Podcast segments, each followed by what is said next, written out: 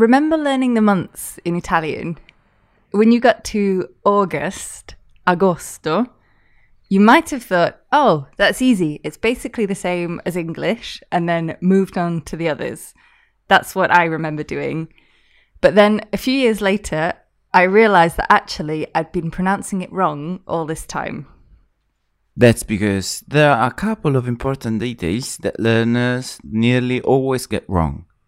Luckily, once you know about them, they're easy to correct. In fact, with these tips and tricks, you'll be saying agosto like an Italian before the end of this episode.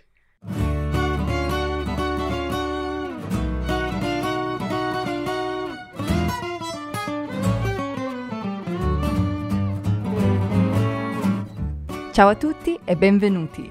Hi everyone, and welcome to Learn Italian with Joy of Languages. Today we're talking about how to pronounce agosto in Italian, which is deceptively tricky. True. A lot of learners say this wrong, even at an advanced level. I think it's because it's very similar to English, but it's not the same. Yeah, I, I think we try to say it like we would in English, which then later leads us to actually get the details wrong. And it's something we don't really pay attention to. As I mentioned, I'd actually been speaking Italian for years before I suddenly realized that I'd been getting it mm. wrong. And then it took me a little while to get out of bad habits and start saying it right. But you can learn from my mistakes and get things right a lot sooner. So, how do Italians pronounce August? Agosto. Agosto. Agosto.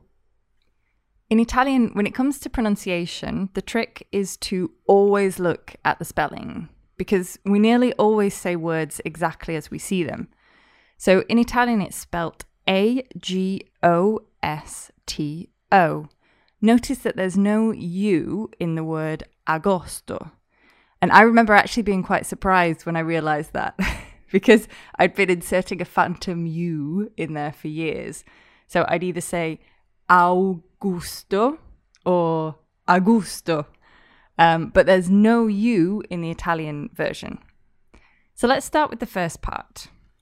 A. A. A. So we don't say or like in English, it's a, a, a. Then the next part. Goes. Goes. Goes. And again, notice here it's a goss sound. It's not gus. Again, there's no U sound. It's goss. So let's put the first two together. Agos. Agos. Agos. Then you just have to add the last part. To. To. To. And be careful not to say it like toe. So English speakers tend to say the o sound as if it had a little w at the end. For example, like T O W as in to tow your car. But in Italian, it's a short, sharp o. To. To. To. To. Let's try the whole word together.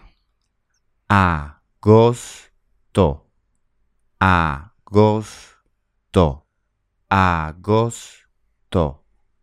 And here we can learn a really important lesson for Italian pronunciation in general. We say words as we see them, so you can learn how to pronounce them by looking at them. Then, once you can see the word written down, you'll need to really fully enunciate every vowel that you see, just like the A and the O in agosto. Agosto. Agosto. Agosto. Agosto. Agosto. Agosto. To learn more about this important tip for mastering Italian pronunciation, check out episode 87 How to Have an Italian Accent the Quick and Painless Way. Particularly when the word is similar to English but a little bit different, it's really important to focus on these details because it's almost guaranteed that the vowels will be a bit different. You need to see the word, identify the vowels, and practice pronouncing them fully. I find it really helps to break the word down into little sections because that's what helps me see that, oh, actually, it's quite different compared to the English. So in this case, a, gos, to. A gos to. A gos to. A Agosto. Agosto. Agosto. Agosto. Agosto. Starting slow like this will help you avoid slipping into English habits and instead focus on the details of the Italian pronunciation. Then you can speed up gradually as you practice the Italian version and it starts to feel more familiar to you. Then, once you can say the word on its own, you can try in some sentences. For example, how would you say, in August, it's hot? In Italian, we literally say, it does hot. In agosto fa caldo. In agosto fa caldo. In agosto fa caldo. I don't work in August. Uh-huh. Non lavoro in agosto. Non lavoro in agosto. Non lavoro in agosto.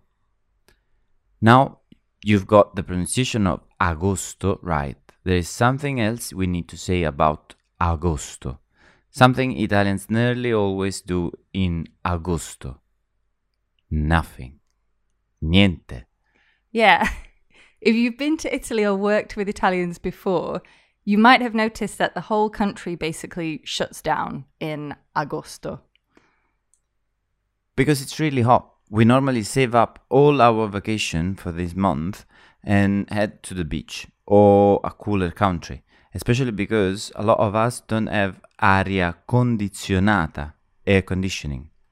That includes us, and it really gets tricky to record podcast episodes in the heat because we have to close all the windows and doors and turn off the fans so that we don't have background noise. And then we sweat our way through the episodes a, a bit like now. Sorry, if, sorry if that's too much information.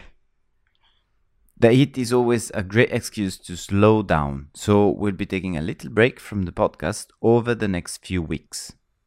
We'll be back at the end of agosto when things have cooled down a bit. But we'd love to stay in touch. See, you can stay in touch with us by joining our newsletter. You'll keep getting emails with updates and tips to improve your Italian this month. And we'll let you know when doors to our online Italian school are opening, which is very soon in September. To join, you can click the link in the podcast description. We'd love to see you there. See you soon. A presto!